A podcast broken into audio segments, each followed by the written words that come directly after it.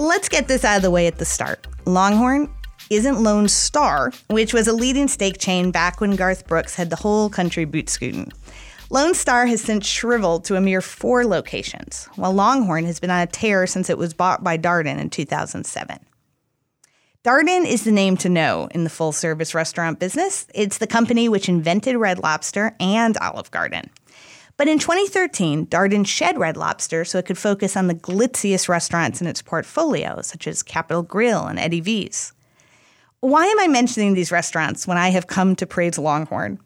Because just like with people, you can tell a lot about a chain restaurant by its family. In this case, all of that fancy steak know how from restaurants where bigwigs seal business deals has filtered down to help Longhorn outperform its category. Despite its name, the look of Longhorn is more hunting lodge than working ranch. The dining room has dark wooden beams and a warm golden glow. It also feels a tad more spacious than other casual dining restaurants, when seated in a booth, it's hard not to take pride in the size of your spread. There's ample acreage here for an outlaw ribeye. And the ribeye is the way to go at Longhorn, which is adept at turning fat into flavor as opposed to a cesspool of grease. My steak was beautifully marbled, and if it wasn't butchered quite as cleanly as a piece of meat at Capital Grille, that slight imperfection was more than worth the $28 savings.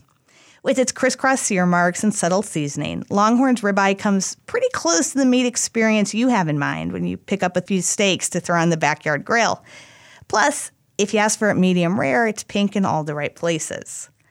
I don't want to discourage french fries at Longhorn because those skin on fries are exactly what you want for snacking while you finish your old fashioned. But Longhorn does right by an array of vegetables, including the asparagus spears available for a small upcharge, and especially the components of its strawberry and pecan salad. Uh, not every highlighted item on a chain restaurant menu deserves its box or bold type. The strawberry pecan salad, though, is a standout. If fresh greens and quartered strawberries weren't enough to sway customers inclined to order a Caesar, it's garnished with crumbled feta, which is a rare sight in casual dining. So the cheese is salty, the mandarin oranges are sweet, and the conversation between them is nothing short of sophisticated. No wonder it's a Longhorn signature.